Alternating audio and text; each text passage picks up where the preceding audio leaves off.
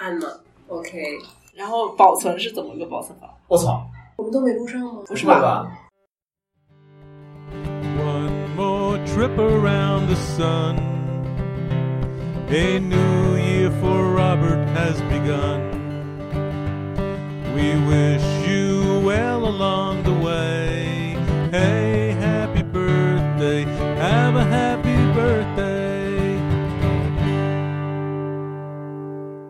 Hello，大家好，欢迎收听北海怪兽，我是终于来到大小咖啡打卡时间胶囊展的花生酱。是过完生日还在加班的古斯。大家好，我是和花生酱一天生日的 Vivi。大家听到这个介绍，可能大概能猜出这一期的选题了。我们想聊的就是生日。这一期的话，其实这个选题来的还挺巧的。我先介绍一下，今天我是作为北海怪兽的代表，然后来到大小咖啡的这个时间胶囊这个播音室，然后面基兼串台。今天第一次见到花生酱，你们两个人确认同一天生日的人都是在网上。对，就其实这个选题，然后包括我们俩怎么认识的，就来的非常巧。某个在线聊天软件还很流行的时候，我有一天好像是我刷到了 Vivi，一看这个人的 ID 后缀怎么跟我是一天生日，嗯，然后我就觉得这事儿哎呀有点神奇。然后再看你好像简介是写了大小电台主播，是不是？是的，我们俩就就此结缘了。嗯，一天生日的同学们，啊，对，缘分一线牵。这一次就是刚好来大小电台串台，就是因为同一天生日，所以想录这个选题。对，就是任性，就是要录。然后花生酱要不要借此机会介绍一下自己非常厉害的展品？我们现在有两个展品了，啊，就是那个展品我知道。我们的第一个展品应该是，因为之前就是我台另一个主播肉饼来录过一期节目，然后当时的话，我是派了这个展品过来，就是在我右手边的这个锦旗，我现在给大家隆重介绍一下，嗯，走，性感主播花生酱，然后这个北海怪兽放心飞，听众危机永相随，基准妈谨赠，二零二一年一月，哦所以大家听了这个声音，对我能跟这个性感主播花生酱这七个字关联起来吗？我觉得没毛病，对，声音非常的性。人也很性感。对啊，他们的听众太好了。你也想要锦旗是吗？我大概说一下这个锦旗的来历，其实就是是蛮熟的朋友给我送了这个锦旗。呃，当时的话是作为一个新年礼物，然后我当时在家的时候，刚好那次就是肉饼也来上海住在我家的时候，我们俩共同拆开了这个长霞的包裹，然后打开了这面锦旗，当时非常兴奋，当即挂在了我家的后门。然后这一次也是派他来参赛，就是说要送一个展品过来的时候，第一时间就想到了他，就锦旗非常能代表我们台，而且也是那段时间刚好我和肉饼都在上海。也算是我们俩第一次的 亲密接触，因为如果是听北海怪兽的听众朋友们，大家知道我们之前一直是长期的远程录音，对北上两个城市，然后也就是今年差不多就是同城录制，有多亲密？睡过一张床呢，哦，还不止一次。没有，我刚才讲就是北海怪兽的听众真的特别的好，就是又送锦旗，现在就在现场，我们时间胶囊的对面 就有听众来追赶他的主播的。我们有一个就是非常不活跃的听友群，然后我今天还在那个群里面吆喝了一声，说我们要来录制。群众还问说几点想来现场活捉主播什么的。等我到这发一张现场照片以后，大家作鸟兽散，就是说啊，我回家加班了，什么我回家看剧了。真好，你是不是还停留在竟然有粉丝群这件事？我觉得能送锦旗的粉丝就已经很好了。好的好的，就我刚才听到那个大小电台，就是作为一个我感觉是业界知名播客，竟然没有粉丝群，这一点让我觉得很吃惊。古 老师想要有，我想要，但是就是精力有限，真的是精力有限。把古老师那个在极客上冲浪那个劲儿拿一点到听众群里，我相信你们的群能运营的很好。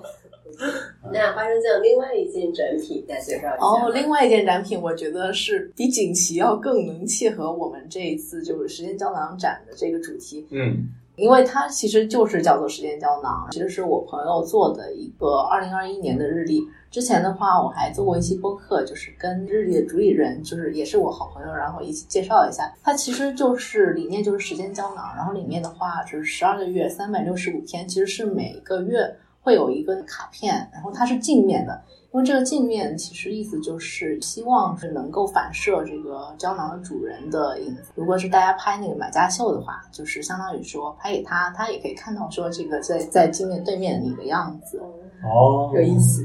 有意思。对，还有就是它里面其实真的是胶囊的形状，就是每个月那个月历的卡片上，它是设计成一个一个槽，然后是胶囊的形状。嗯，你可以放胶囊进去，就是它之前其实是有实体胶囊，就是三百六十五天的话，真的有三百六十五个胶囊塞在里面。哦但是今年其实是改了一下，就变成说它那个胶囊是一个空的槽，它的意思就是说这个胶囊是里面是空的，然后是有无限可能，你是可以往里面塞任何东西的，包括这个日历的盒子里面，其实它会有附送了几盒胶囊，就比如说有那种什么生日彩蛋款的胶囊，你可以在送人的时候把那个胶囊，就他生日的那个塞进去，那个生日彩蛋定制胶囊。然后也有一些像是什么呃钻石啊，然后甚至还有一些很有意思的什么小爆米花，然后还有什么小辣椒，就你都可以往那个胶囊里面塞。这个胶囊还可以塞爆米花呢。对，它其实真的是可食用胶囊，因为我之前跟跟我朋友聊的时候，他说就是专门找那种什么药厂定制的。哦，刚刚我们录音的时候，应该是花生酱第一次感受到有路人观察我看到，嗯，我感觉自己被观察了。我记得之前肉饼来的时候，说自己像被猴一样观看，但是我觉得我现在是夜间马戏团。夜间马戏团。那我们就进入主题，我们来聊一聊跟生日相关的一切。好嘞，作为同一天生日的天蝎座，耶、你们俩在面基之后，会不会有一种就是互相问彼此的一些问题，看看是不是和自己很很像的那种？有录制之前就是对了一下，然后发现说其实同一天生日，其实是在性格上也是会有些不一样的吧。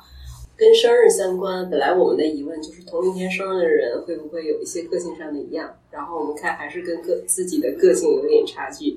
那我们就来问一下跟过生日具体相关的一些事情，我们来稍稍对一下。吴老师随机加入我们，我们要曝光自己是哪天生日吗？可以先剧透一下，我们俩都是天蝎座。嗯，哦，大家要是敢在评论区说不好，我对于那个天蝎座对应的那个月份，十一月份，对，那可能是一个大日子吧，十一月十一号。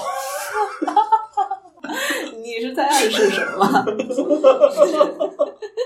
反正在在打折之前，打折之前，对，就是大家还可以攒一攒钱。哇，那这个范围就缩小好多了，就剩下十天了。那我找一个中间的吧，做计算机的 都知道冒泡算法。对，那就找一个中位数，比如说十一月六号。中了。bingo，我真的没有给他剧透哦。哦，真的假的，？我们就是中位数。你看，科学的力量就可以是，可以 可以可以可以可以，相信计算机。对然后我们就很想来，我来先问一下花生酱，嗯，你的生日是怎么过的呢？我来稍稍对一对。好呀。我的生日的话，其实是分两种，一种是这个生日在工作日，另一种是这个生日在休息日、周末，过法就不一样。如果是工作日的话，那就是平凡的一天，顶多就是下班跟同事或者是跟朋友约着吃顿饭，这个饭一般也就是比较简单的简餐什么的。然后蛋糕的话，也就是比较小的一个切角蛋糕，这样子就低调奢华，甚至同事都不知道我过生日。如果是哪个周末的话，那可能稍微隆重一点，就找个餐厅，最好是西餐厅，就比较要好的朋友吧，可能三四个这样，嗯，嗯，然后一块儿过过生日，蛋糕看可能会买一个什么芝士蛋糕之类的，就是大家能一块儿分一分，然后再摆俩蜡烛，意思意思。一般是你买还是你朋友？我买，你买。朋友就负责送礼物，然后来吃饭就行了。这个我这一样。这个我们俩是没有事先对过的、哦。对，是和他一样的。工作日我也是不会请假，就是嗯，平时怎么过就怎么过。哦，然后下了班之后就是小团体作案，嗯就是跟最好的朋友一起，连请客的，就是主办方是我也一样。我知道他们要送礼物，所以就不好意思让他再花钱，所以我就会请他们吃饭，哦，这就是非常一样了。有的就是我知道的朋友，他们生日会特地就是给自己放个假，就是请一个假，或者说出去旅游啊。但是我觉得生日吧，其实也就是平凡的一天呗。对啊，郭老师一般怎么过生日呀？就给自己加个班儿了。吃完蛋糕就一点多走。我的前同事，大家也都是很好的朋友，可能知道我人缘好，要分给很多人吃，于是给了我一个很大的蛋糕，然后说我们已经很低调，你那个看着收下就好。然后我打开一看，寿比南山，一堆寿桃，还有桃花。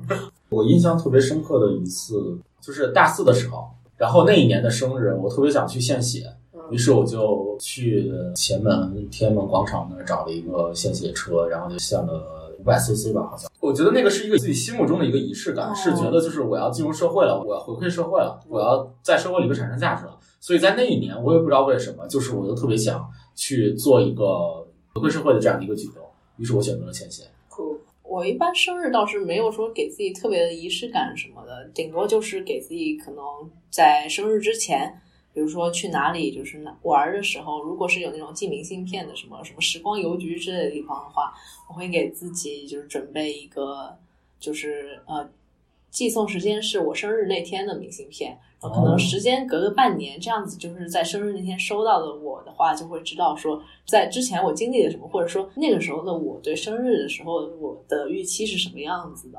这其实也是一种变相时间胶囊吧，扣一下我们这次的主题。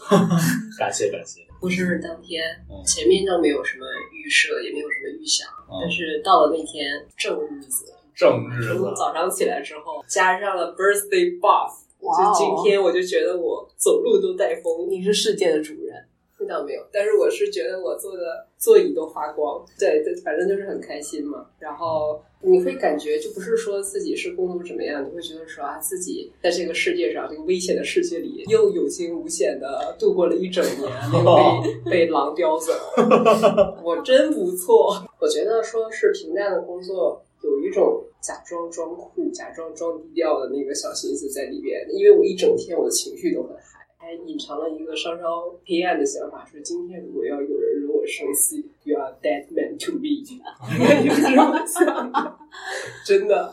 哎，你会盯着一些就是通讯录上你比较在意的一些人，然后看他们有没有给你生日祝福？那不会，哦，我会在意这个的哦，就是我觉得这是天蝎特质的一种，这种什么恩怨分明。如果我觉得你是比较重要的好友圈子里面的人，但是你没有给我发生日祝福，或者说会真正生气。对，真的很生气的，就直接从内圈煮到外圈去，我记仇。的，天蝎座是一个扣分机制。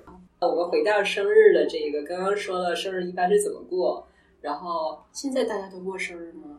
过吗？我还是过的，其实说实话，就是我嘴上会说不过，然后但是内心里面还是对于这一天还是有一些小期待并不是说全世界都要觉得你很 special，啊。只是你在意那几个人，记得他，对觉得他很特别、很重要的那天。我大概是这样子。对，但是就是可能会有一些就是相对比较在意的一些人，突然给你的一些特别隆重的一些举动，你又会受宠若惊，真的是受宠若惊，然后又觉得就就会觉得哎呀，干嘛呀？这是你这不就很就就是直那种男矫情。本来想的是什么推拉好手。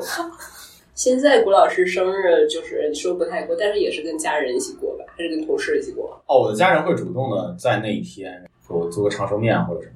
然后你还说住这干嘛呀？对，就表现的很随意的就吃了就完了。就是对于这一天稍微有一些小期待。其实我我我真的是觉得每个人到生日的那一天，嗯就总多多少少都会有觉得自己就会和别的日子会有些不一样。是是是，哦，但是如果这么说的话，世界上有千千万万的人在在这一天都跟你很特别，包括就是跟你同一天生日明星，比如说这一天可能大家都在祝吴亦凡生日快乐，没有人祝我们生日快乐。我的流量没有了，好生气。对，就是被流量明星瓜分掉了大量流量。不过我觉得，就是我生日的时候，因为有一些就特定的认识了十几年的朋友，就是他们肯定就把生日记得很清楚嘛。嗯，然后我们是有一个小群，就是很好的朋友的话，会有那个零点发祝福的习惯。就包括不管是我跟其他几个朋友，或者说他们对我的话，其实都是会提前准备好礼物，就是他们可能其他几个人先拉一个小群，然后讨论说这个某某某呃最近就是喜欢什么东西啊，要给他送什么啊。他们可能就是几个人合送一份儿，或者说大家送不太一样的东西，卡准时间在生日的人生日那天送到。然后当天的话，还是零点会在那个群里面就是发那个祝福，提前编辑好文案，然后在零点那刻抢先发送，就一个仪式感。郭 老师呢？我呀，嗯，我觉得大家可能都在说最近的一些生日的一些印象，我特别想说一个关于我小时候的。就是我小时候在过生日的时候，我印象特别的深刻，可能和我我我我的那个年代，可能和你们 不太能够 match 上，时代的有些眼泪有些 gap，但是呃，我我分享，就我我们那会儿生日是要在那个额头上点点一个小红点儿，我们那个红点好像是点在鸡蛋上，打什么岔呀？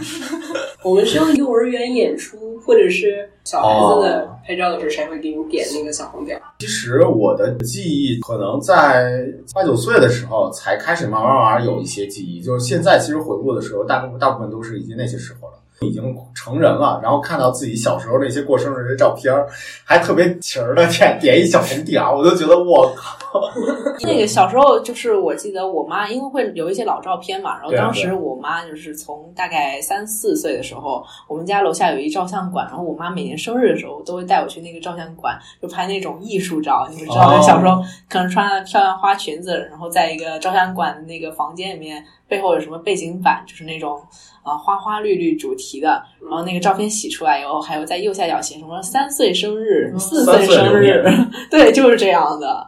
然后后来的话，再大一点，就是不太去拍这个照片了。但是，呃，家长的话，每年会在生日的时候带我去楼下的德克士，大概是小学三年级那个时候吧。楼下就是有一德克士，然后德克士旁边还有个书店。然后我爸就是放学的时候带我去过生日，就在那儿先买一整只童子鸡。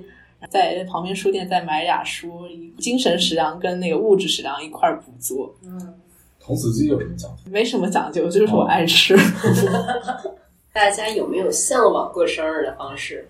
有的，我会看一些那种生活博主的 vlog，然后他们会经常就拍一些什么给朋友过生日，或者是说给伴侣过生日，或者说自己过生日，就感觉他们的 party 好像看起来都比常人要稍微就更吸引人一点。不是说场景，就是说一大帮子人聚在一起然后过生日那种气氛，就是我很向往。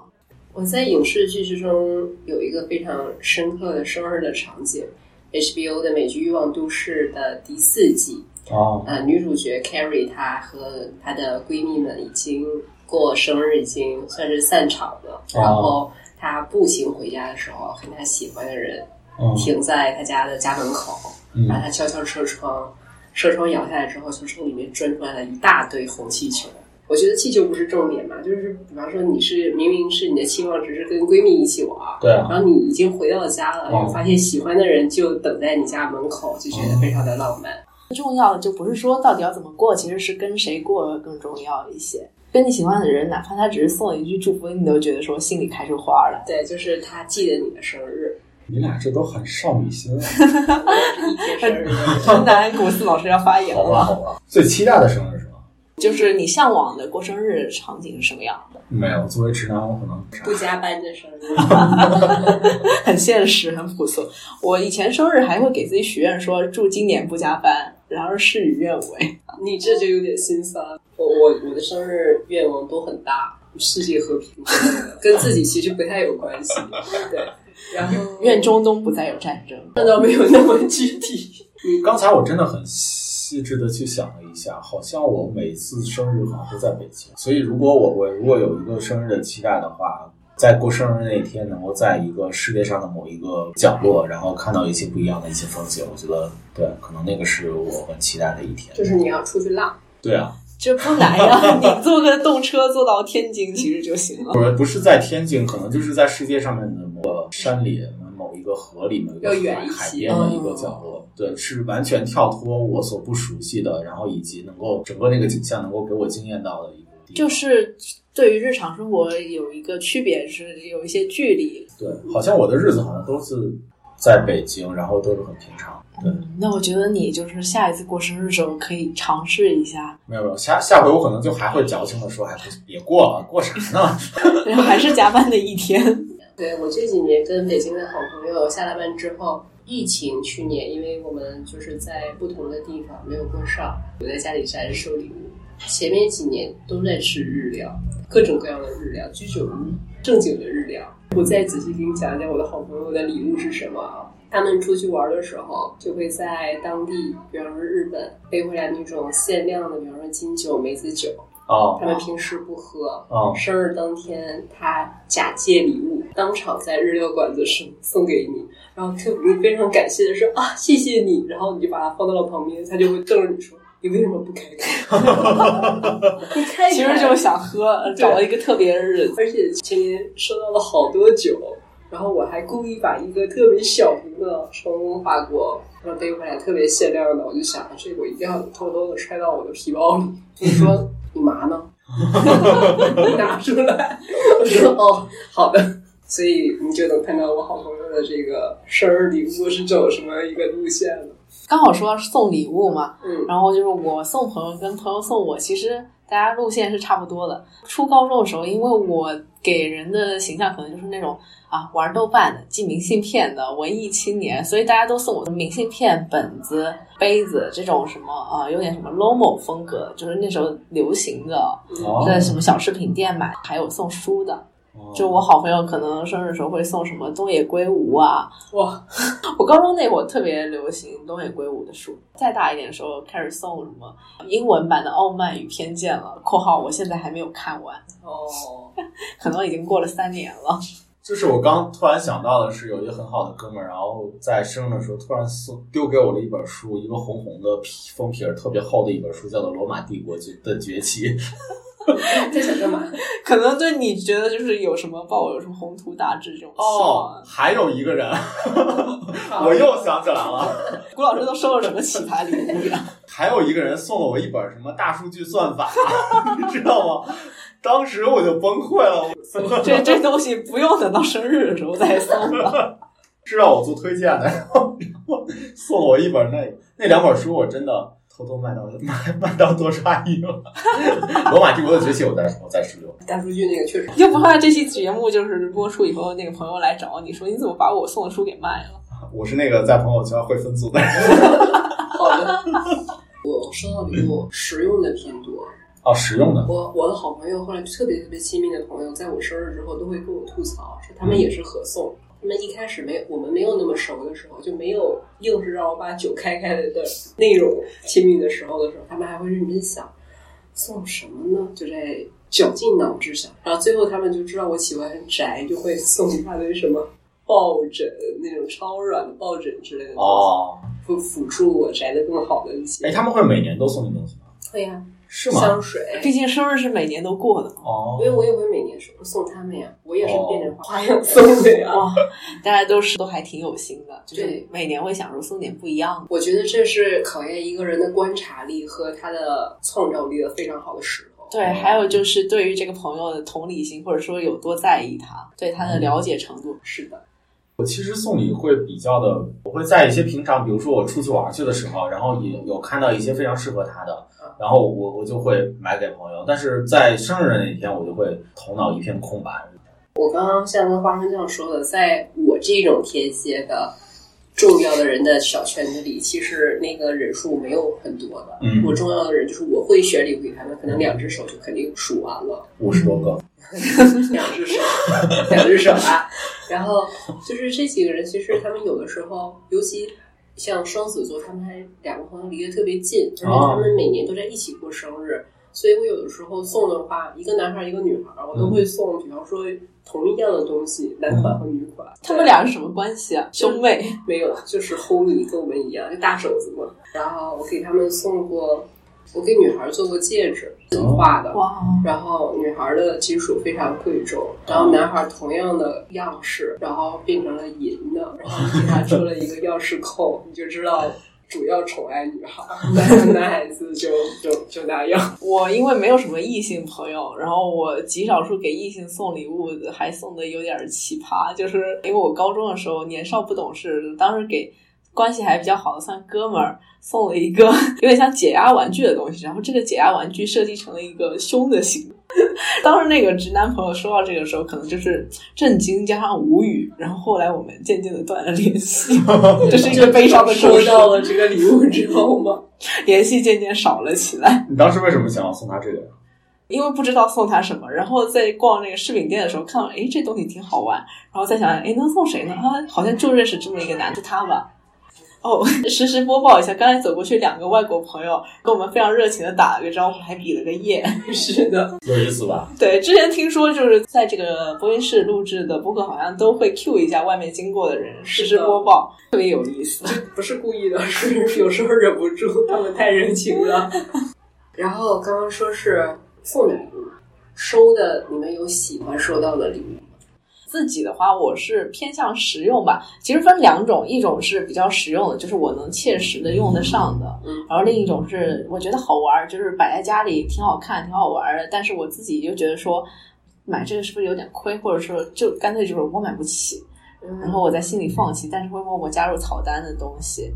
嗯，其实这两种我都还挺喜欢，然后应该都收到过吧。实用的，像我好朋友会送我什么茶具，因为作为一个闽南人，需要一套茶具，然后摆在家里啊，随时带着啊什么。哦，所以我朋友会送我这个。然后你还茶具还随身带着？呃，其实是随身带茶，但是那个茶具是一个不是整套摆开的那种茶具，是一个可以直接放茶叶然后漏下来的那个过滤杯，挺好使。然后我朋友之前有一次送了我一套那个野兽派的睡衣，而且就是背后有一个特别可爱的皮卡丘，那个我嗯冬天的时候经常穿着，特别暖和。然嗯，后还有就是香薰蜡烛，我觉得香薰蜡烛就是送女生的话还挺实用的，不管是收还是送，因为大家就都还挺喜欢这种香香的东西啊，然后摆在家里点起来就心情会很愉悦，而且拍照的时候也挺上照的。嗯，我特别喜欢送别人家居类的礼物，家居家庭小家电，哦比方说那种特别复古漂亮的面包机呀、哦，哦就这一挂的那种我也喜欢，就摆在家里长得挺好看的，什么呃薄荷绿啊，或者是粉色的小家电。都是跟宅家做吃的相关。是的，但是我其实一直想，工作特别忙的人，我其实是很想送他们票的。按摩的券吗？想的不对，是那种就是音乐演出，哦我就是希望他，呃，我可能不陪他看啊，哦就一张那一天我觉得不错的演出，希望他去看一看。其实这个也蛮看人的吧，一个是他要喜欢看演出，另一个是他那天得有空。所以我就一直没有送过票，我就后来就转成 CD 了，哦想听就自己听。说到这个，我想起来，我有一年生日的时候收到过一张我很喜欢的乐队的黑胶唱片，那份礼物也是来自当时我喜欢的人送的。哎呦过期糖了这。还是感受到了铁子。对，黑胶现在还留在我家里，但是我没有黑胶唱片机。谷老师有没有一些你收到的？刚刚除了大数据、算法推荐，你还有没有收到的，或者是送出的比较让你印象深刻的礼物？我之前在节目里面有讲过，就是我我有一段时间就感觉整个团队特别的好，所以就是那段时间我收到了大数据，罗马帝国的崛起。然后那会儿的时候，我们的那个组长就刚才 Q 到星座嘛，我们那个组长是巨蟹座，一个特别居家，然后特别温柔的一个姐姐，她会每年都会精心的去设计我们组里面的这些人。也要给谁过生日，他都会提前的啊，单独拉一个小区。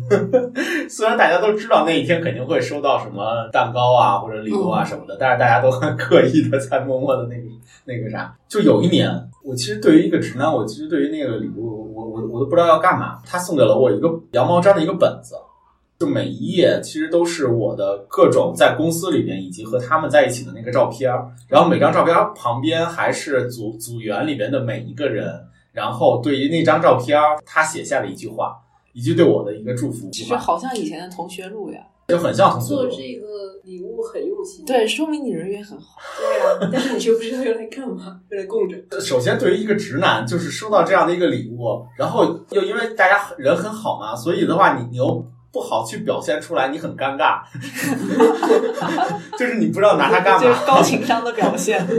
你也不敢拿回去给你老婆，你就觉得就是有一些话还挺肉麻，对就那种你知道吗？呃，我觉得这东西就是可以放在公司里面，然后作为一个团队氛围、团队文化的背书。是，就是好几页，真的是好几页，然后他们打印出来的那些照片，而且你能够就是就是翻到后面，你能够感觉到，就是有一些他们也是实在没得写，就勉勉强强的写一些稍微的祝福一些的一些话啊什么的，那个东西真的就是我很理解他们这种感情吧，但是对于直男就真的有一些刻意。直男模的感情。大家经历过一些比较奇葩或者特别的生日体验吗？我真过生日的时候倒是没有什么奇葩的体验，但是有假过生日的体验。假过生日，快说说。假过生日的体验就是前两周的事情，同事刚好生日，几个关系比较好的同事一块去了海底捞聚餐。然后之前也在就是一些社交媒体上刷到过什么海底捞过生日体验，就看起来特别沙雕，特别有意思。然后那个同事，我觉得他心里是想体验的，但他又有点不好意思。我撺掇他，他又不理我，所以我就自告奋勇，我就跟服务员说：“哎，今天我们俩都过生日，我们这桌能不能体验一下过生日？”然后服务员就立马那个开始准备果盘，然后四五个人灯牌亮起来，开始就给我们唱了歌，然后旁边还有一个同事给我们录了视频，当时非常尴尬，就社死现场。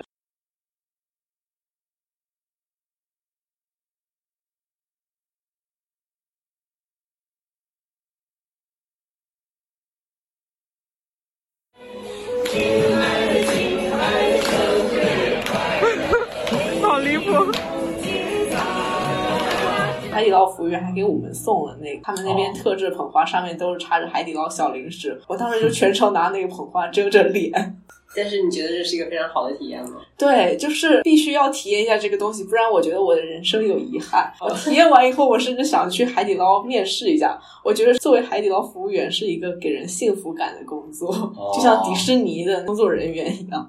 然后你们俩有没有什么就比较奇葩的体验啊？郭老师先说。奇葩的体验，或者特殊也行，不加班。可能是吧。我我先说吧，十六岁那那年生日，应该是在高中。我当时是我妈妈是隔壁班的班主任，在我生日当天呢是晚自习，我妈就带我去就是西点厅点了鸡尾酒。十六岁，就是刚好成年呀。对对对，女孩已经可以出嫁了。对不起，辜负了，对，辜负了。我还问说，我们俩这样不回去没有什么关系吗？然后我妈就无视我，但是我特别特别开心。成年的第一口正式酒是在我妈的教唆，就是陪伴下喝下去了。在生日那天，我觉得还挺有意思的。生日当天，大家在社交网络上是怎么过生日呢？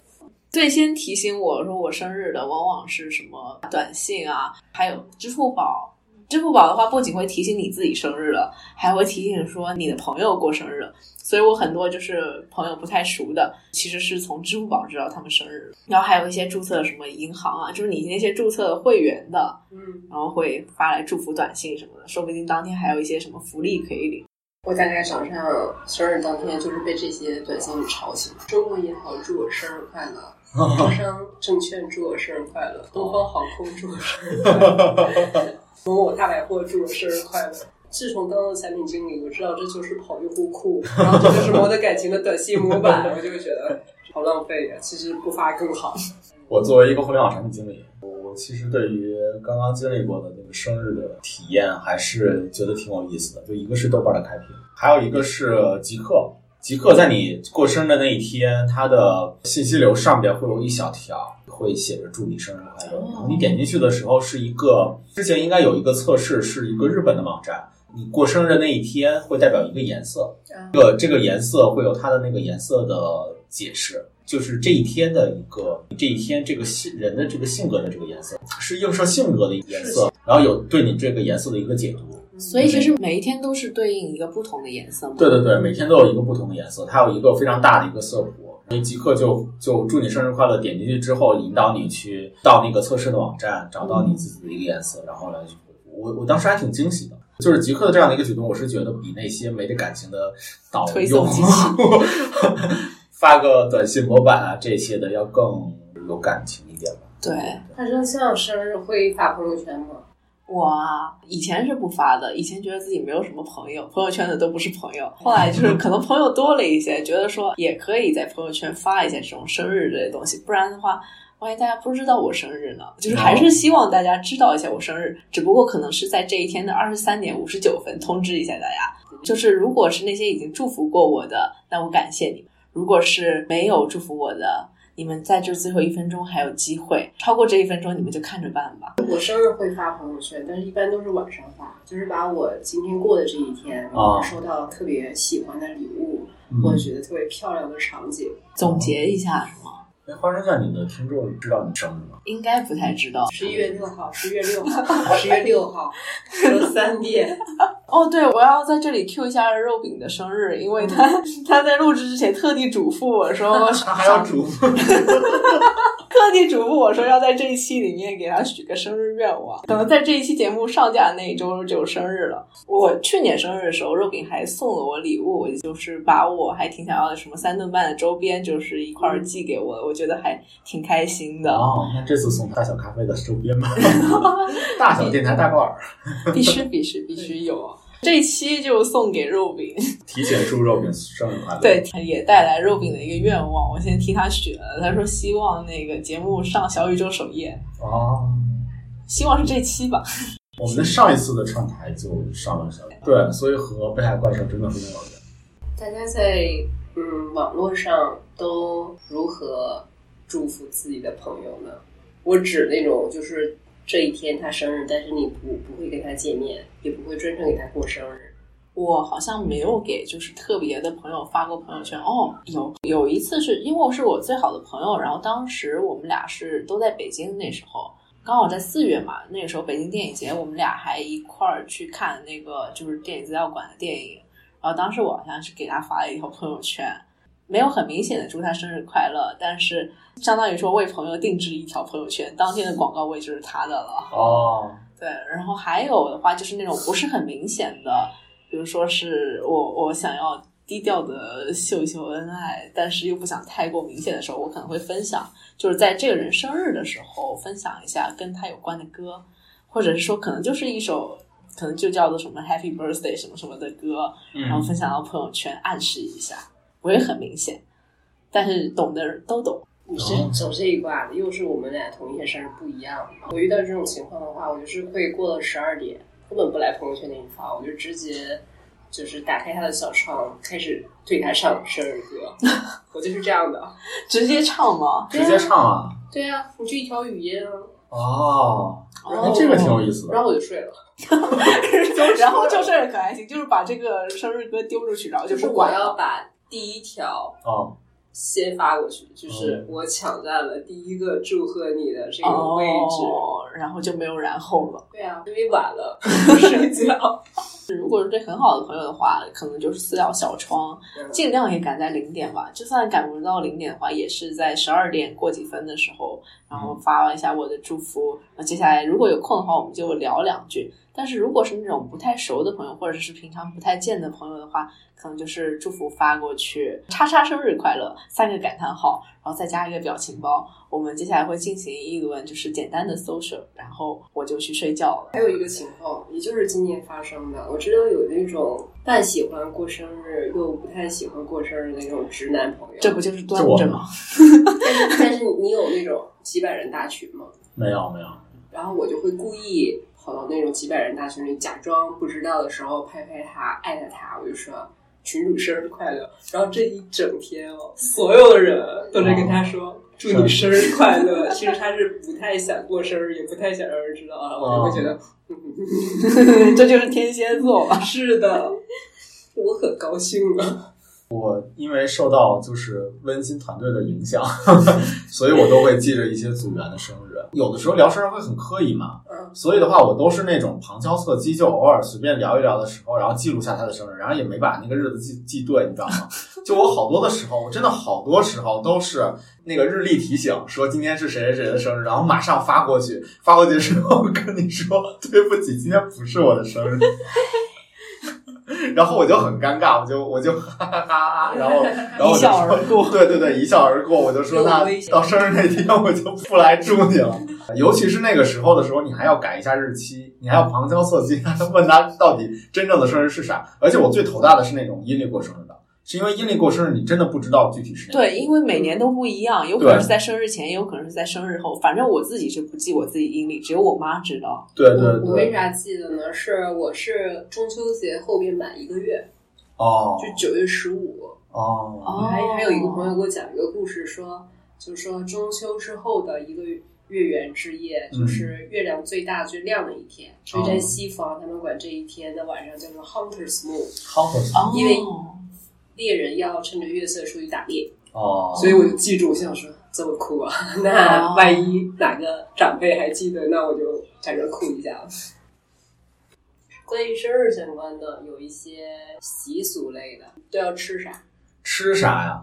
哦，我特别印象深刻的就是我小时候每年生日的时候特别期待想吃虾片儿。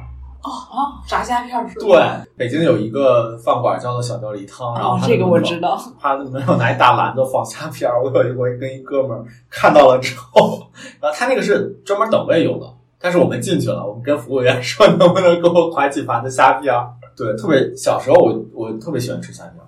我们那边的话，小时候生日，反正我我奶奶的话，每年会给我准备红鸡蛋。红鸡蛋应该就是用红纸染的吧，就是说整个鸡蛋那个外壳会泛点红色，当然里面是正常的，然后就必须吃这个鸡蛋。别的的话，我妈以前是不太给我买蛋糕的，我当时也不太喜欢吃奶油蛋糕这种东西，觉得太腻了。然后等到长大了，就逐渐洋气起来以后，发现有芝士蛋糕这个好东西，所以我现在生日的话，比较喜欢给自己买一个芝士蛋糕，就是切角或者说小个圆的那种，一个仪式感吧，也是补足就是小时候没有吃过这个东西的遗憾。我是小时候家里的习惯，就是一家人就是聚在一起吃好吃的，不管谁的生日，啊都是这么一个流程，也都一定会有蛋糕。尤其是小朋友过生日，就一定有蛋糕，都有什么固定的菜吗？都是下酒菜。从小嘛，就是你你们那儿那个喝酒文化是不是真挺盛行的？嗯，是我跟姥爷一起住，姥爷就是那种每天晚上都要喝二两白酒的那种老先生，而且他喝酒特别讲究，就一定要有几个菜、几个汤、几凉几热。而且小的时候，他就真的像电视里那样，会拿筷子点非常烈度的白酒往你嘴里搓！然后看到你 那个那个表情的时候，大家就嘿嘿嘿很开心。所以我现在因为跟姥爷在一起生活时间太长了，所以我觉得我的味觉记忆里比较喜欢的都是下酒菜。都是酒。是的，我小时候其实没有说是我们那儿有什么传统菜，但是我我爸妈就是小时候都会带我去什么楼下的 那个德克士，然后那个时候是小学吧，我刚好跟我表姐是差不多时间生日，她在我前面一个月。小时候我们俩生日都是捆绑着过的，所以就是捆绑着去肯德基。当时肯德基门口会有那种服务员姐姐带着一群小朋友跳舞。哎，你们在肯德基里边过过生日？没有。过过一次，肯德基服务员姐姐会给你戴上小皇冠，然后祝你生日快乐，可能还会在那个店里面放一放歌。嗯，我都是在家里。我是东北人嘛，然后要吃煮鸡蛋、呃长寿面，长寿面是一定要吃的。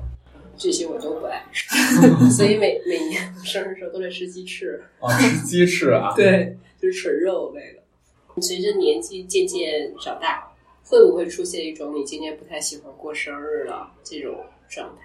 我自己的话其实还好，但是我有就是比我大一两岁的朋友的话，我们都会互相通明信片嘛，就是生日的时候，就高中那会儿认识他的时候，还会写出什么啊，十六岁生日快乐，十七岁生日快乐，十八岁生日快乐，什么祝你成为更好的人，学业进步，高考顺利，考上好大学。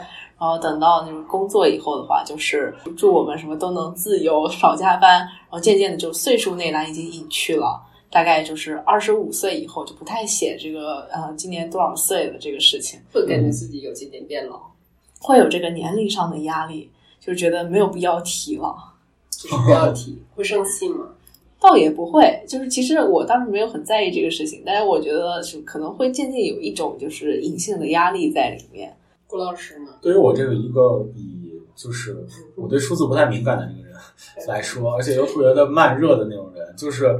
我我我可能印象比较深刻的是我三十岁的时候，因为三十岁的时候我儿子就是刚会走，嗯，我记得当时我好像是发了一个朋友圈还是社交网络，就是发了一个三十而立，儿是那个儿子的，哦，对，三十而立。但是后来我就没有太多的就是概念了，对年龄什么的，然后包括说随着年龄的增长，其实对于生日这件事情就越来越不在意了。嗯，就越来越平淡了。原来可能还是内心会少矫情一下，嗯，但是现在就没有了，就就觉得还是一个挺平常的一天，然后该加班加班。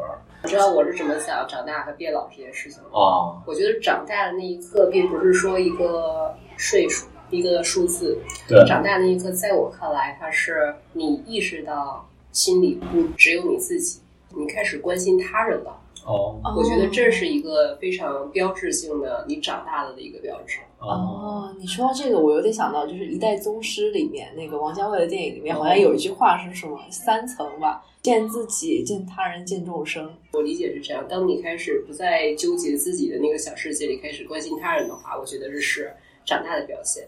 那变老的表现，我觉得是当你开始对你所有身边的一切，或者对这个世界不再有好奇心和探索欲了，不再有热情了，嗯你就变老了。哦，对跟，年纪有。对，嗯，我觉得我是这么看长大和变老这件事情的。然后实际生活中呢，以前做金融工作的时候，只有跟金钱相关的事情，你的年龄的数字才有意义。比方说你要借钱，啊，根据你的实实际的自然条件能借出多少钱，或者是你买保险，根据你的实际的年龄会便宜或贵，跟哦跟金钱相关的，你的数字年龄数字才有意义。哦，我对于年龄这个数字的概念的话，其实我本来以为说二十五是一个分水岭，就我现在刚好就是踩在这个岁数上了，哎呦，这么年轻，你出去不是故意说这个的。二十五，我本来以为说啊，我知道事业有成还是什么的，那些什么市面上的护肤品啊、化妆品啊，也是把二十五作为一个分水岭吧，就是什么呃，开始什么抗初老了，嗯。然后开始推一些什么保养产品了，就说什么二十五岁了，你要开始注重保养，用一些贵价护肤品什么的。然后我真正就是过了那天生日以后，我其实没有一种就是分水岭，像什么十八岁你成人长大的那种感觉，也没有说什么突然间啊工作顺利了，不加班了。或者是说什么感情上突然间觉得说自己成熟了，没有一个都没有，真的就是一个数字而已，嗯就是你跨过去了，然后也没有说呃有什么特殊的事情发生。嗯，嗯我小的时候，初中、高中的时候，我说我我这个人啊，一定要独身主义，然后我就活到二十五岁，因为我觉得大人成年人的世界没意思，我活到二十五岁我就死掉。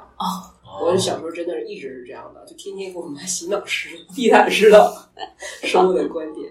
但是你知道，每年现在在过生日的时候，我就回想起自己那个死小孩说的这句话。啊我在我在是看自己的时候，我觉得嘿嘿嘿，每加了一岁都感觉是自己多活了一年，赚到了赚到了，赚到了，赚到了感觉。，真的是这样。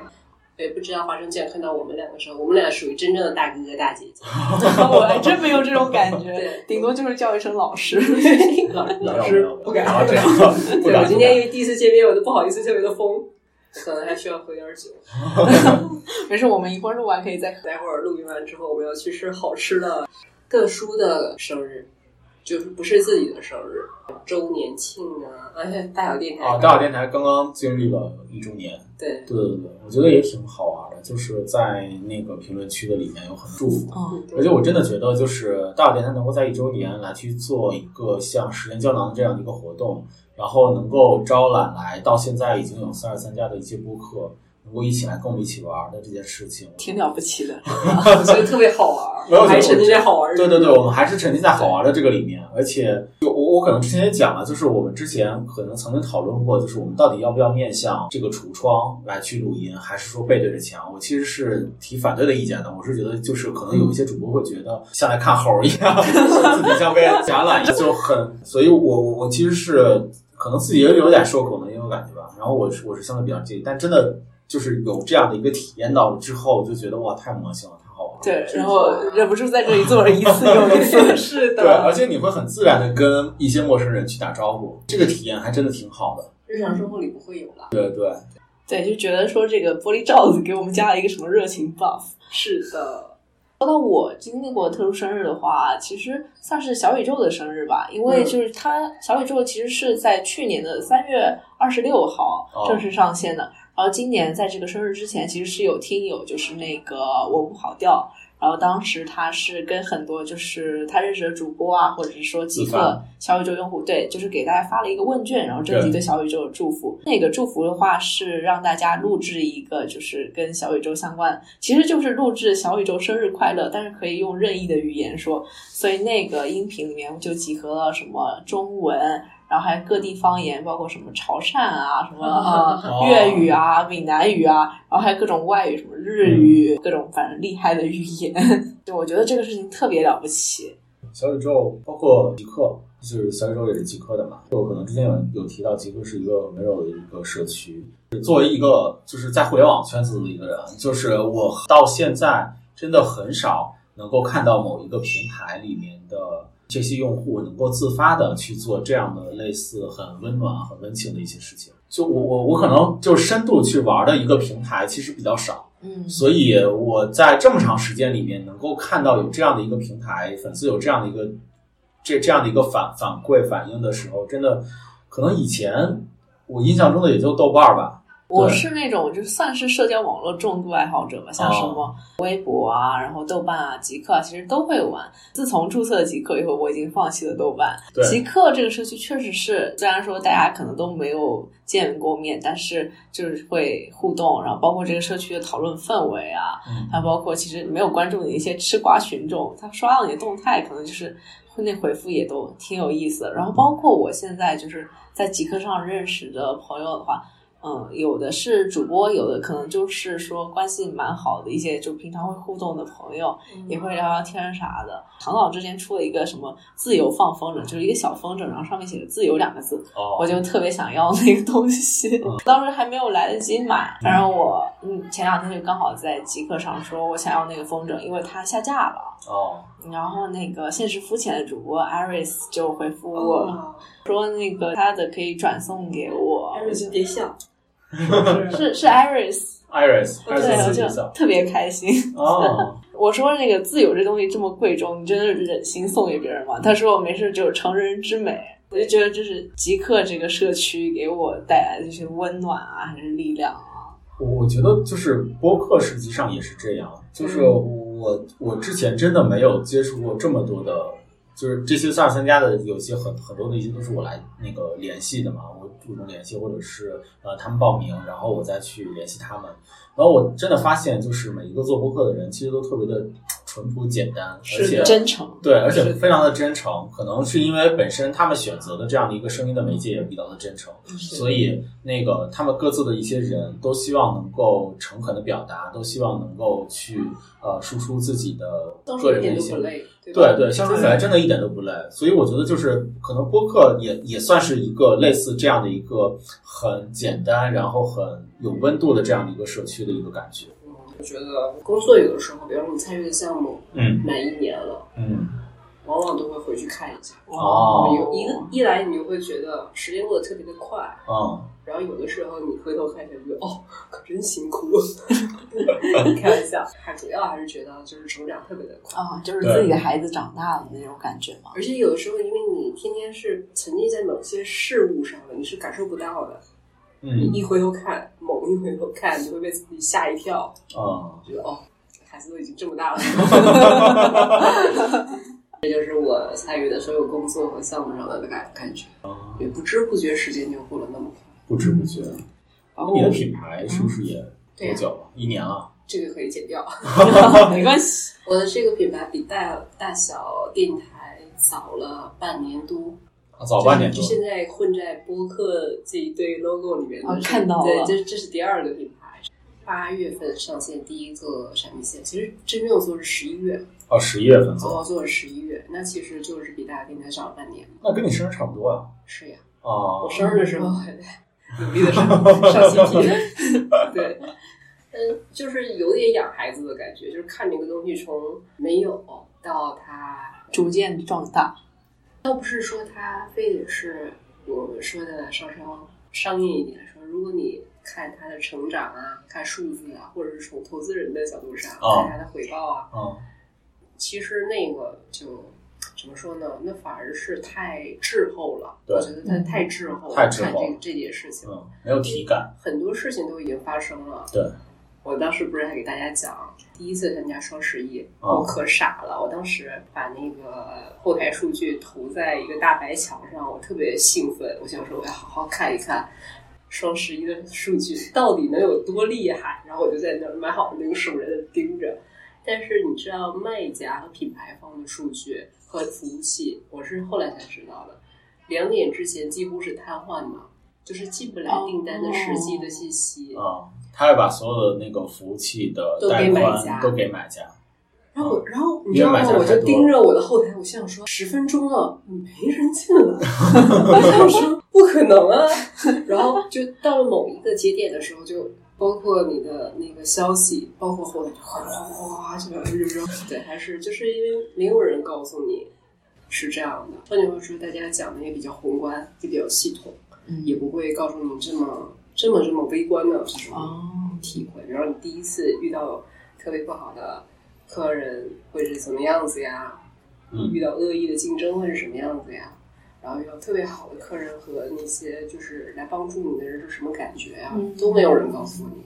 其实我觉得就是做播客也有点像做品牌一样，就包括说你哪一天上线的第一期节目，然后你收到了第一条评论，就前期大家就会非常关注说你的你能收到的听友的反馈啊，然后包括说这个节目可能收到比较好的反响，或者是说被人推荐了，呃，被小宇宙推荐，甚至是到上首页这个程度，我觉得就是很多节点就组成了说我对北海怪兽这个博客就是点点滴滴吧。对，数据上涨是一回事，就是这个是量变的东西，嗯，然后质变的话，其实就是这些就是像算是高光时刻的组合。我觉得交到了特别多的朋友，对，特别特别多，而且我们当时在那个某不太红了的聊天软件上，都其实探讨商业化这个问题。我当时是个听众，一直在听。我的观点其实是这样的：只要你相信这个东西和这件事情本身就带来价值了，嗯，它就是会是一个自然而然的产生的结果。对，没有必要站在未来的某一刻是不是赚钱了去嗯，思考，那不是我们要思考的问题，投资人想就够了。对，我就所有的行业都是一群极致热爱这个行业做这些事情的人，渐渐的都不会考虑钱的问题和投入时间的问题。嗯，所以我觉得只要喜欢这件事情，在其中能感受到快乐就足够了。其实就是对播客，我真的没有说有多大的好胜心，就是我觉得说把内容做好的话，可能自然而然就是那些什么数据啊，或者是说呃投放啊什么，大家都会找上你来的。所以就是踏踏实实做内容吧。然后我觉得通过播客认识了好多好朋友，这是我最开心的一点。然后我的表达能被别人听到。